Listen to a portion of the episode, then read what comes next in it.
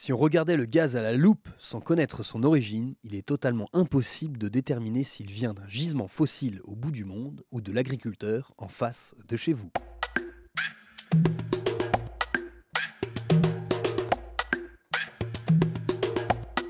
Tout ce que vous devez savoir sur la méthanisation, une série de podcasts proposés par Elle, Association d'initiatives locales pour l'énergie et l'environnement, avec le soutien de l'ADEME.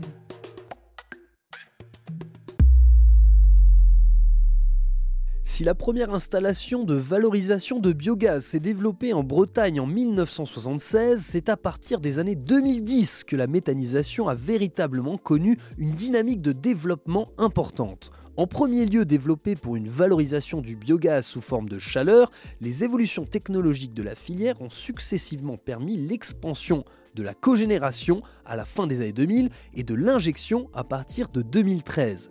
Rassurez-vous, nous allons tout vous expliquer. Avant d'entrer dans le détail de ces voies de valorisation, il faut noter qu'historiquement portées par des industriels, stations d'épuration, industriels agroalimentaires, etc., la méthanisation est aujourd'hui très largement agricole. Revenons donc à nos moutons, ou plutôt à nos trois voies de valorisation qui sont possibles pour le biogaz produit par méthanisation. D'abord, il y a la chaudière qui produit de la chaleur puis la cogénération qui produit de l'électricité, et enfin l'injection qui produit du biométhane. Viens, j'ai reçu la safran d'injection, je vais te le faire essayer. Le plus important à saisir, c'est quelle que soit la valorisation, le process va rester le même. C'est ce qu'il y a au bout du tuyau qui change.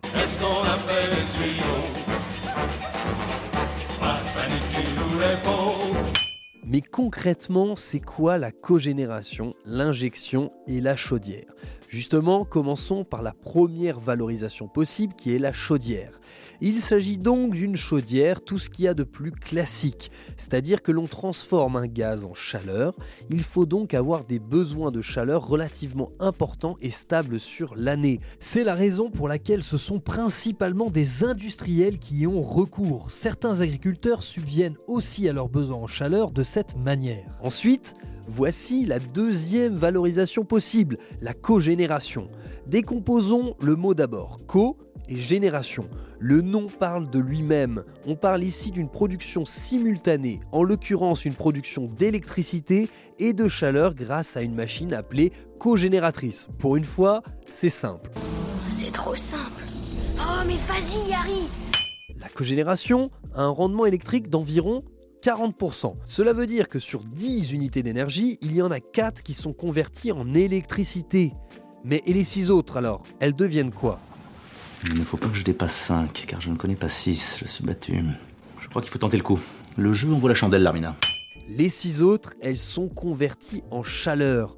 Une unité est perdue car irrécupérable, en gros elle se dissipe dans l'air, une autre est utilisée pour chauffer le digesteur. Souvenez-vous, dans un autre podcast, nous avons évoqué le fait que les bactéries évoluent autour de 40 degrés, alors il faut bien leur apporter un peu de chaleur. Il nous reste, à ce moment précis, encore 4 unités de chaleur qui sont disponibles pour une valorisation en ultra local, c'est-à-dire, quand on dit ultra local, à quelques centaines de mètres maximum.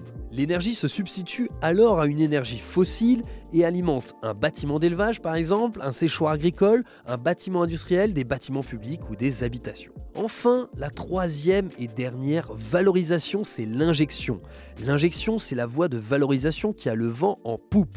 Aujourd'hui, 9 projets sur 10 s'orientent vers cette voie de valorisation.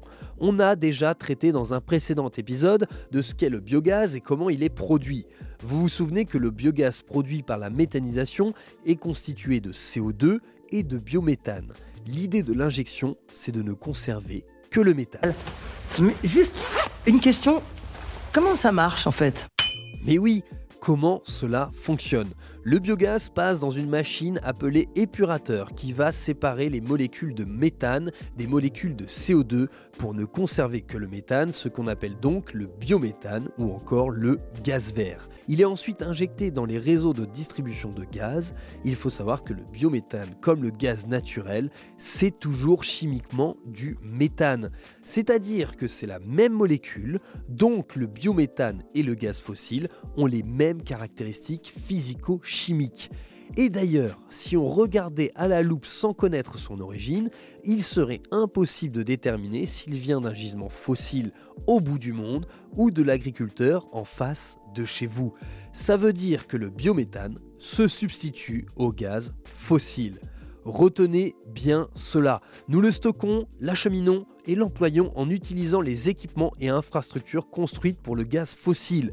Et les consommateurs que nous sommes l'employons de la même manière pour se chauffer, cuisiner ou encore rouler au bio-GNV. La méthanisation génère de fait une décentralisation du réseau de gaz par le biais d'une production locale distribuée au plus près des consommateurs. Produire du gaz sur le territoire français au plus près des usagers constitue une contribution forte à l'ambition d'indépendance énergétique du pays.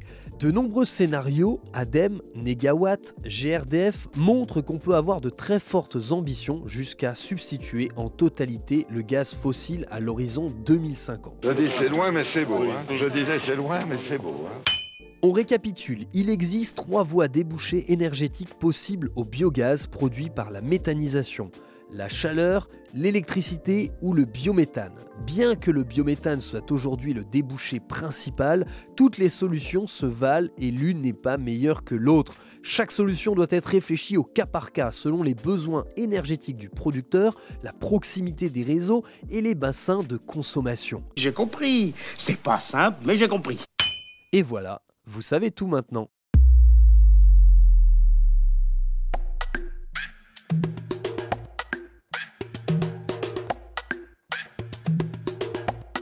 Merci de votre écoute. Ce podcast vous a été présenté par Elle, Association d'initiative locale pour l'énergie et l'environnement, avec le soutien de l'ADEME. Nous vous invitons à vous abonner sur toutes les plateformes de podcast afin d'écouter les autres épisodes concernant la méthanisation.